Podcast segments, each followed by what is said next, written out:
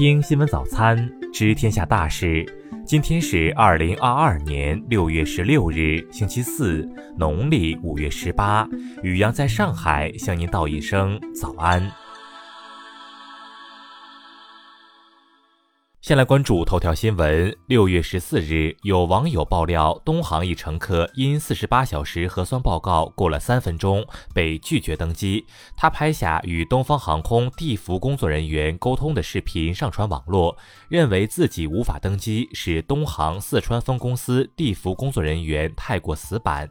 对此，东航客服人员回应称，四十八小时是从旅客核酸检测采样时间至航班落地时间，因为航班班延误导致核酸检测时间超过四十八小时，也是无法登机的。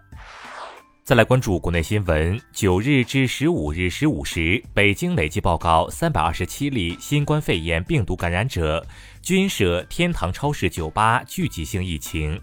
十五日，上海新国际博览中心方舱比舱累计收治患者四万七千余人。六月十五日至二十日，广西、广东等多地有暴雨到大暴雨，国家防汛总局向广东、广西派出工作组指导防汛。中国气象局消息，“十四五”期间，我国将在现有基础上，在环渤海等区域选址新建八个国家大气本底站，实现十六个气候系统关键观测区国家大气本底站全覆盖。截至十五日，中国国航、海南航空和首都航空已宣布在六月恢复五条国际航线。十三日，广东河源暴雨洪灾致居民被困，特警甘敏和黄伟森跳入激流救人，被吸入涵洞。省公安厅党委决定为两人申报个人一等功。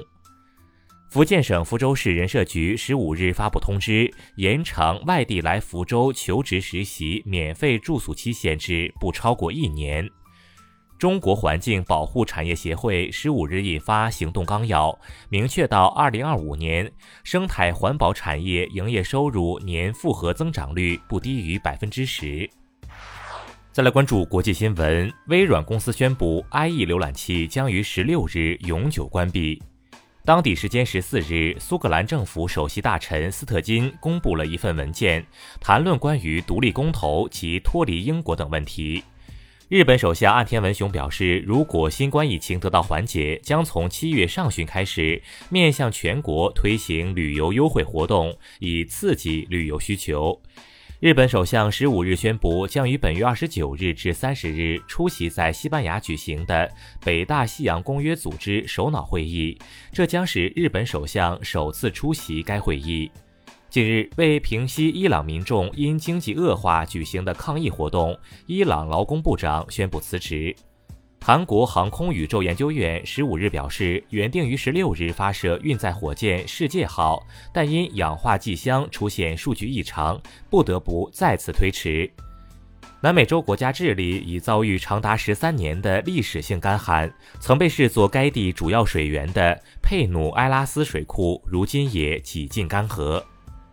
欧盟卫生应急准备与反应局消息，计划购买约十点九万剂该公司第三代疫苗，以应对猴痘疫情。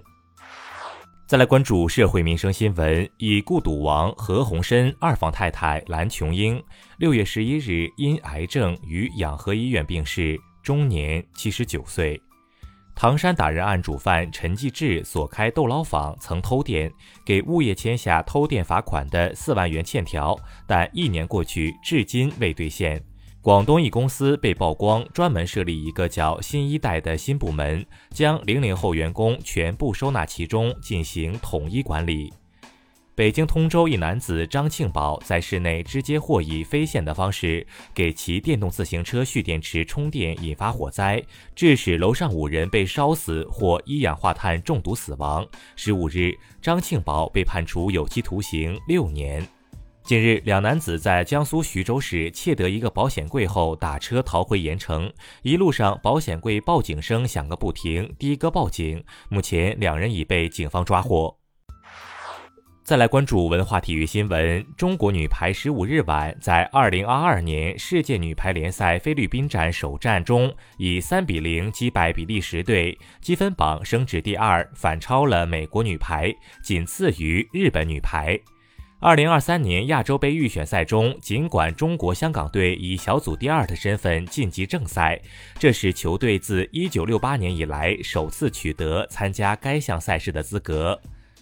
十五日，北控男篮官方发文，已经与主教练斯蒂芬·马布里完成了续约，张锦松担任北控俱乐部总经理助理兼教练组组长，球队已开始夏训。由于涉嫌欺诈罪和挪用公款罪，瑞士检察机关本周三要求判处前国际足联主席布拉特和前欧足联主席普拉蒂尼一年零八个月监禁，缓刑两年。以上就是今天新闻早餐的全部内容。如果您觉得节目不错，请点击再看按钮。咱们明天不见不散。